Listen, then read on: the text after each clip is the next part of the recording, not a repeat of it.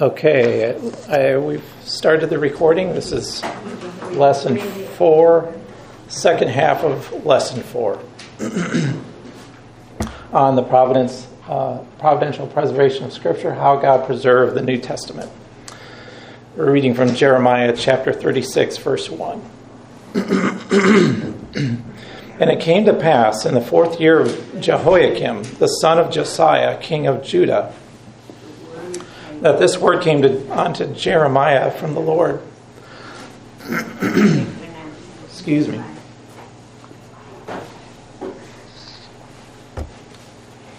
Take thee a roll of, of a book, and write therein all the words that I have spoken unto thee against Israel, and against Judah, and against all the nations from, that, from the day I spake unto thee, from the days of Josiah, even unto this day it may be that the house of Judah will hear all the evil which I purpose to do unto them, that they may return every man from his evil way, that I may forgive their iniquity and their sin. then Jeremiah called Baruch, the son of Neriah, and Baruch wrote from the mouth of Jeremiah all the words of the Lord which he had spoken unto him upon a roll of a book. And Jeremiah commanded Baruch, saying, I am shut up.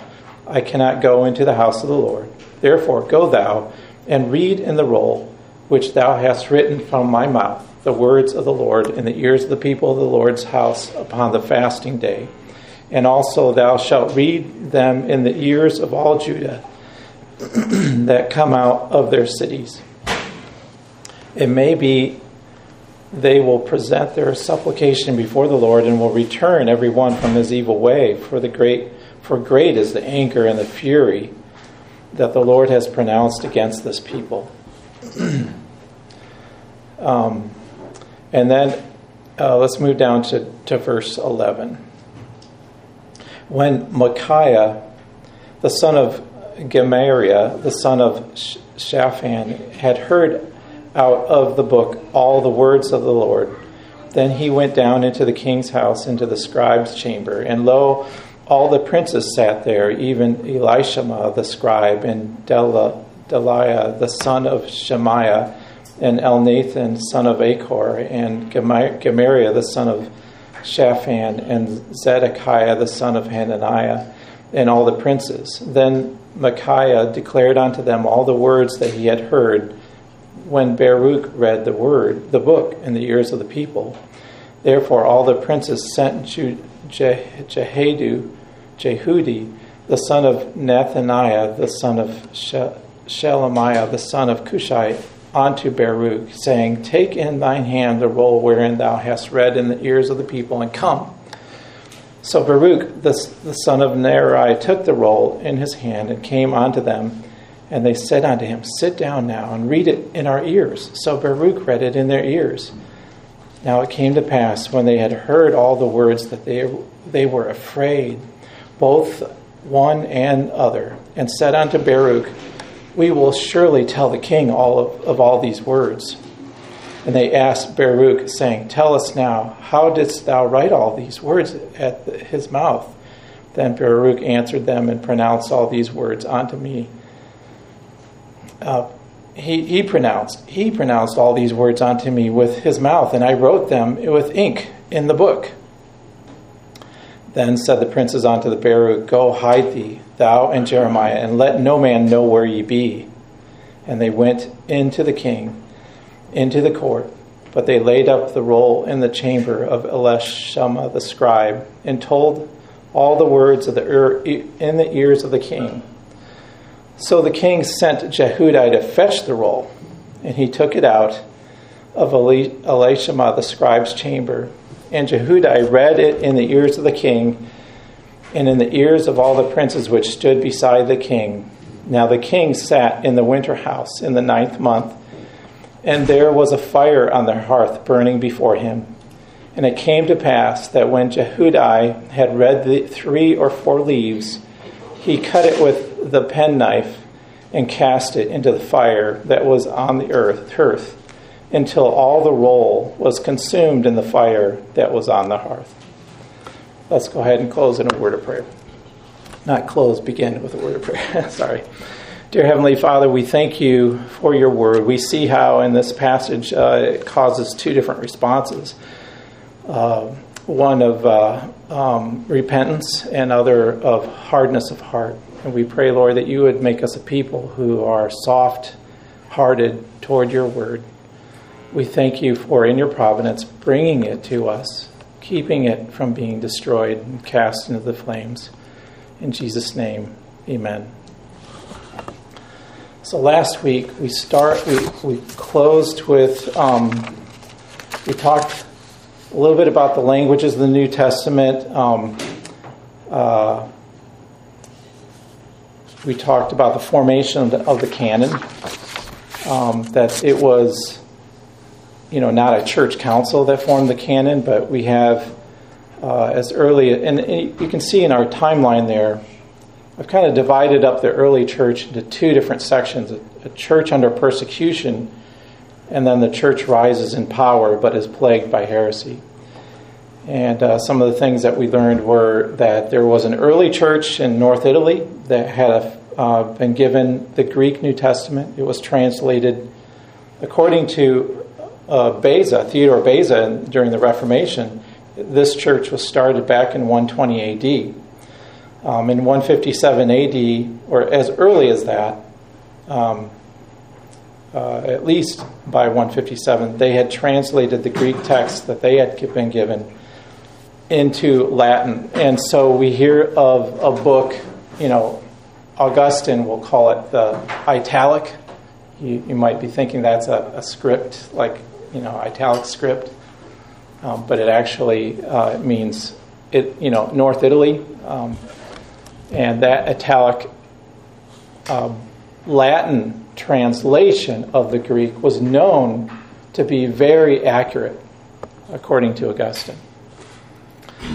Um, Tatian in 170 AD writes his Harmony of the Gospels, so we know by then, off, uh, in, as early as 170, there is a collection of the Gospels, so much so to the, that they've actually started to compile a harmony of those four gospels. So the four gospels were very well established, and false gospels had been rejected by then. Um, Tertullian, and uh, we don't know when he when he wrote um, his prescription uh, in his prescriptions against heretics, but in there we know, and he lived from 155 to 220. Um, so somewhere in there he wrote that the original manuscripts were being housed in the in the towns that they were written to. So if um, First and Second Corinthians, where was that? In Corinth. Where was Philippi, Philippians? It was in Philippi. Where was Romans? It was in Rome. Um, and these books were the original works of of the um, of the apostles, and I will call them OM, original manuscripts, were housed in the various towns that they were written to. Um, where was Revelation? Revelation was one, one of the um, Asia Minor churches that was written to. Um, so, um, and then we see in 303 um, to 324, uh, that was the persecution of Diocletian, in which those original manuscripts were uh, con- uh, consigned to the flames of persecution. Um, so uh, we talked about that last week, and this week uh, we started to get into the whole. I had a, a, a map written, and it and my map was not consigned to the eraser of the kids. Um, and the um, I told them to be very careful not to erase this, and they did a good job. a good job. Um, that was a Wednesday night supper. Uh, they were hiding behind here making drawings. I wanted them to keep their original drawings. I thought that might be kind of interesting. Um, but uh, so we started to look at the characteristic of the uh, different schools um, at that time. Um, and I began to read some of Louis Berkhof's Principles of Biblical Hermeneutics.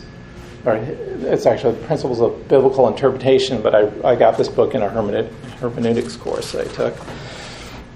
And um, he talks about three different schools. There's the Alexandrian school, which was characterized by allegory, and um, they they were known to uh, synthesize or, or uh, combine various philosophies. So they they combined Jewish the Jewish religion, Christianity, and Greek philosophy all together. And they thought that if you allegorize, they were known to allegorize Homer and the Iliad um, and and various Greek um, works, and so they applied that same that same methodology to the New Testament, and so uh, they were very fast and loose, and, and, and they could basically almost say anything, um, and and uh, you know any kind of worldly wisdom they would um, uh, they could uh, present uh, from the scriptures.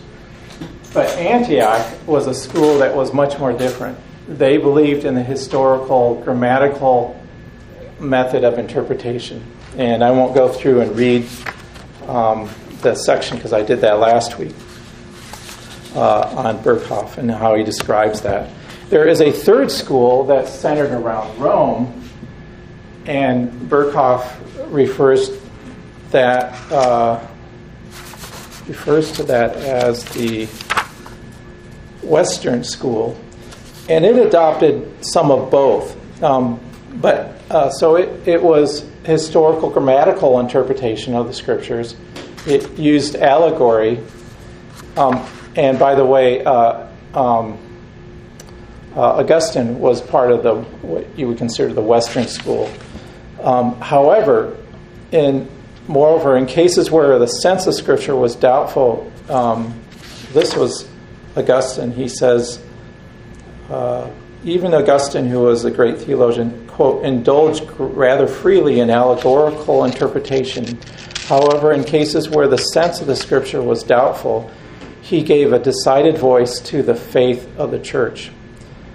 Um, and so you see tradition. So here you have allegory, here you have historical, um, grammatical, but here you have a mix of both plus church, tradition.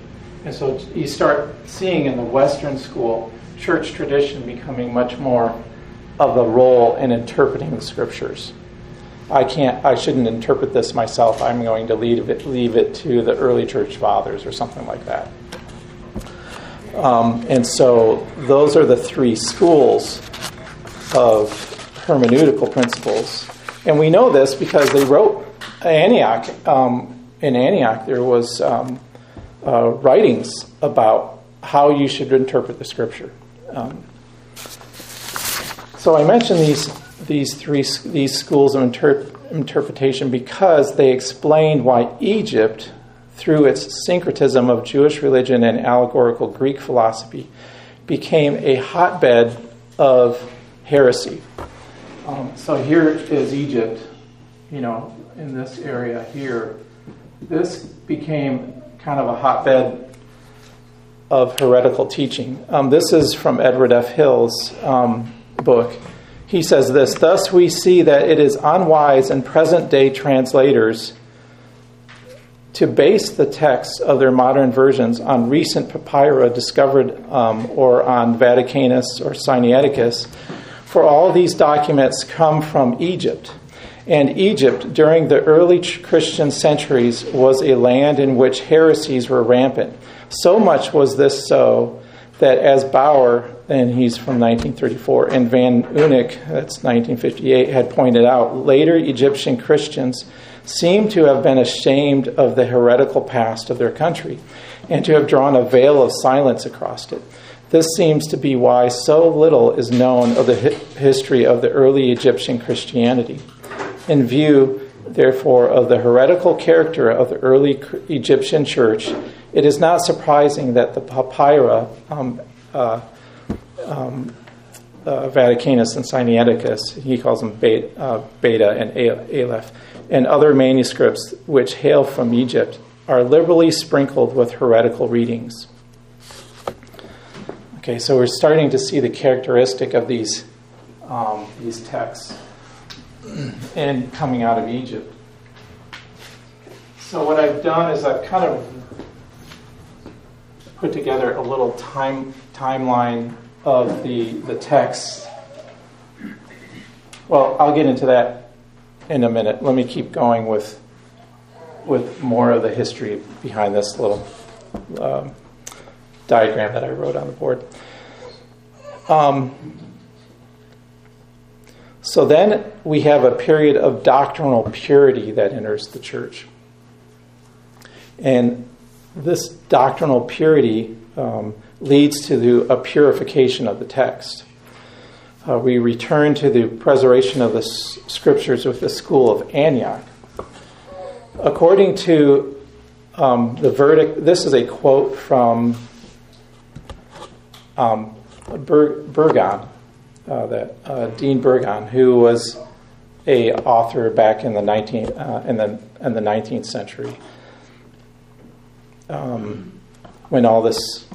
Uh, well, let me just go ahead and read this. Um, according to the verdict of all the critics, the date of these two manuscripts, the modern critical text is based on, coincides with the period when semi Arianism or some other form of Arianism were in the ascendance in the East. Okay, so they were rising in the East, the Arianism. Okay and to all outward appearances swayed the universal church. In the last years of this of his rule, Constantine, was under the dom, domination of the Arianizing faction. Okay. Now, as we proceed further, we are struck with another most remarkable coincidence, which also, as has been before noticed, is admitted on all hands. And both, both sides of the issue admit this. Okay. That the period of the emergence of the Orthodox school and oppression and settlement in their favor of the great Nicene controversy was also the time when the text of Alex, the Alexandrian and, and uh, Vaticanus sank into condemnation. The Orthodox side under St. Chrysostom and others became permanently supreme so did also the traditional text. That's uh, John William Burgon in his book, The Holy, uh, the traditional text of the Holy Gospels. So, um, so last week we talked about this whole uh, Nicene controversy. Okay, so who who was the main character that that led the fight for orthodoxy? When I say orthodoxy, I mean sound Trinitarian theology. Who was the person who led that fight? Athanasius. Athanasius, okay. So Nicene Creed was, uh, if you look at your timeline here, well, the first council of Nicaea was 325, okay, and it basically was between the whole controversy was between homoousia, um, and that what is that first? And some of you Latin students might know this. A homoi means what? Similar, and ousia means what? Essence or um, essence or being. And so, homoi ousia means the Arians were like they were homoi ousions. They believed that Christ and the Father had similar being, similar essence, but they weren't the same essence. And then Athanasius over here was saying, no, we are homoousian. Homo means same, and ousia means essence. So the Father and the Son were of the same essence. Okay? You see the, the conflict there? And you might be thinking, well, Athanasius settled this in 325, right? Because we have the Athanasian Creed coming out of um, this first council of Nicaea. By the way, I did look up where Nicaea was. It's just a little bit southeast of Constantinople. So it was very close to Constantinople um, uh, or, or Istanbul of today. So, um, so the Nicene Creed, which was later revised, you might be thinking, oh, this settled the matter, but no. How many times was Athanasius exiled? Five times. And you can see that what happened was this just kind of kicked off the war in 325, and then there was this great battle and this great upheaval. And first, you know, one side would start to get uh, influenced by how they could influence the emperor or whatever, and they would say, "Okay, you need to exile all these guys," and then then it would flip around, and these uh, these other people would be exiled, and it was this great conflict. And eventually, um, the Orthodox side won out uh, through persistence. Um, in 381, the First Council of Constantinople, um, not Nicaea, but the Council of Constantinople, the Nicene Creed is amended and reaches its final wording as we now recite it in our hymnals. Um, at the beginning, we have it uh, pasted in the front of our hymnal and Arianism is finally rejected. So that's 381. Okay. Then, you know, I just read this statement about how that's how that whole upheaval of and purification of the church into sound orthodoxy. Um, you know, uh, Burgon says this that the Orthodox side under Saint Chrysostom and others became permanently supreme. So did also the traditional text. Well, who was Chrysostom? Uh, also known as um, you know John Chrysostom, Saint Chrysostom. Uh, as Berkhof mentioned, he was one of the early teachers of the school of Antioch. I don't have my map in front of me, but anyways, that believed in the grammatico historical interpretation of the scriptures. He was ed- educated in the skill of rhetoric, where he acquired a love for the Greek language. He lived in extreme asceticism and became a hermit in 375. I had all kinds of health issues for standing for an entire. Uh, apparently, he stood all the time um, while he was a hermit. Uh, I don't know how he could sleep um, standing. Uh, he was ordained a deacon in 381. Like I said, asceticism had infected both sides, both good and uh, good and, and uh, heretical men. Um, ordained as a deacon in 381, ordained a priest in 386, and he preached in Antioch from 386 to 397. By this time, he had given up his asceticism because his health was so bad, and uh, and was just a normal preacher. Um, however, uh, he was uh, he taught justification by by grace through faith alone, apart from works, in his discourses against Judaizing Christians and um, uh, and homilies on the Book of Romans, etc. So he was a sound biblical teacher. He would preach through the Book of Romans, you know, and, and teach justification correctly, and, and the and the gospel was fear, uh, freely and and accurately preached from the pulpit in Antioch. And in 397, he was appointed as Archbishop of Constantinople. This is like, you know, like being, being you know, elected as Pope. Pope. Without his nomination was without his knowledge. He didn't even know this. Okay and he was he had to leave Antioch in secret for fear of his departure from Antioch would lead to civil unrest. So here we see that Chrysostom the Golden Tongue had started a revival basically in Antioch so that he was so popular that when they tried to take him out of the town, they they would have had a riot. Can you imagine um, some you know uh, somebody giving uh, Pastor Sharp um, an offer um, that he could not refuse. And um, all of Tallahassee says, no, cannot take him away from us. Um, that, was, that was Chrysostom. Okay. Um, he had, uh, with the rise of Orthodoxy during this time, uh, um, the settlement on the traditional text uh, uh, the the world, the church begins to settle on the traditional text. Dean Burgon states From the last Greek revision, issued a text which was afterwards carried to Constantinople. Antioch, being the true ecclesiastical parent of Constantinople, and therefore became the text dominant in Christendom until the present century. So, do you hear what, what Dean Burgon's saying there? At that point, when, when the church experienced a revival, what was caused by what? Preaching, sound preaching from the scriptures, we see also in correspondence with that a purification of the text.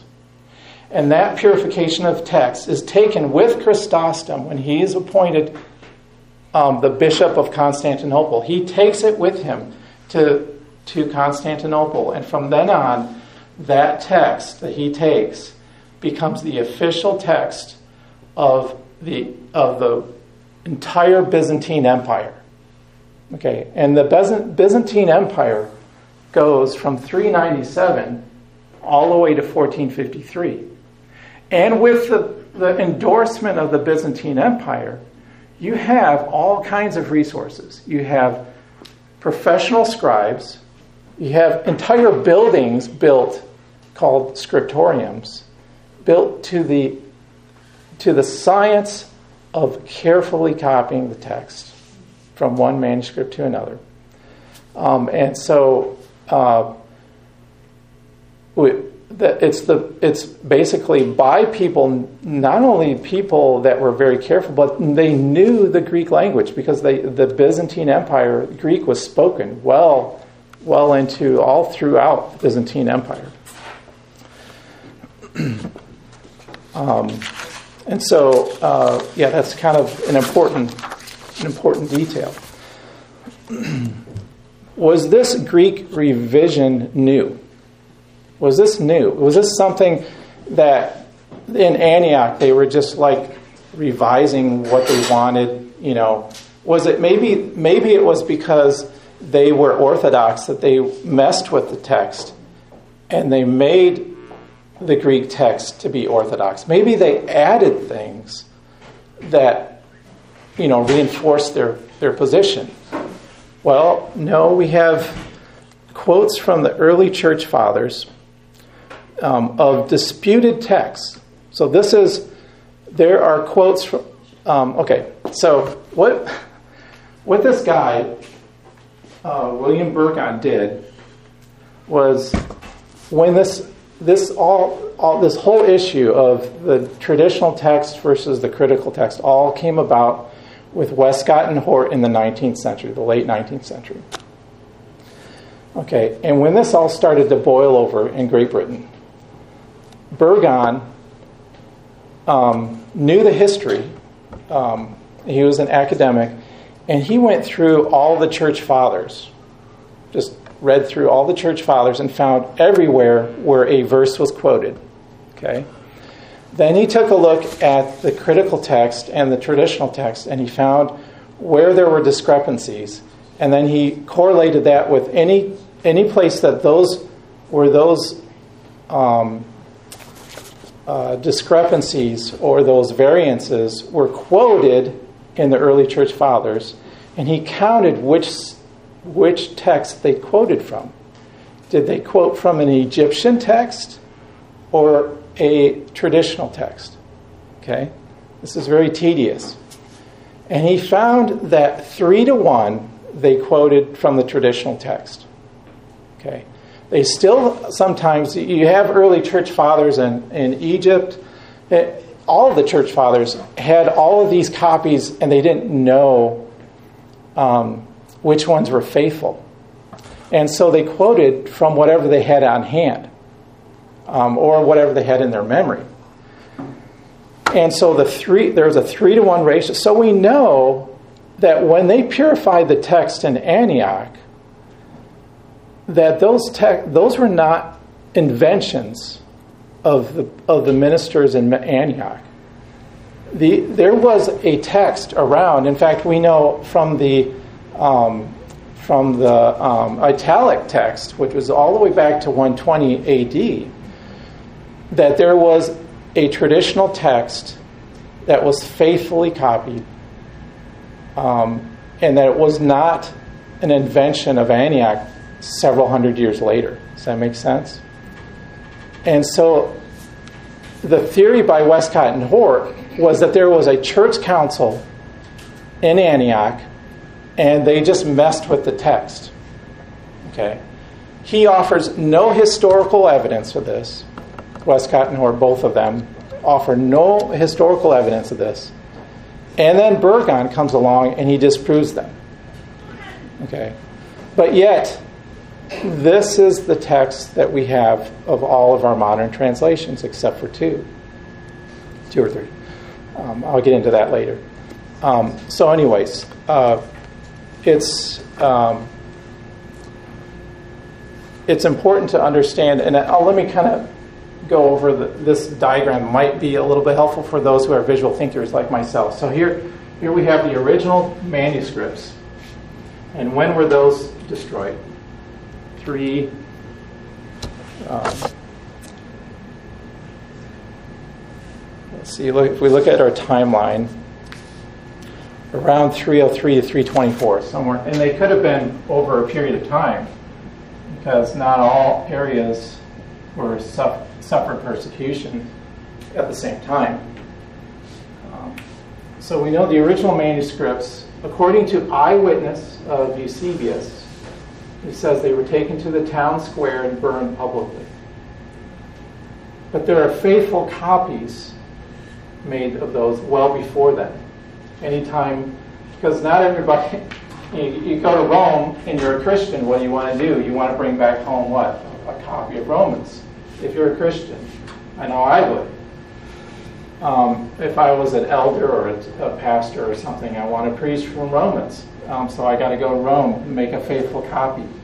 Another faithful copy. Okay, you get back to wherever you're from, some Asia Minor uh, town, and uh, what does the church next door want to do? Make a copy of what you just made of Romans from Rome or whatever.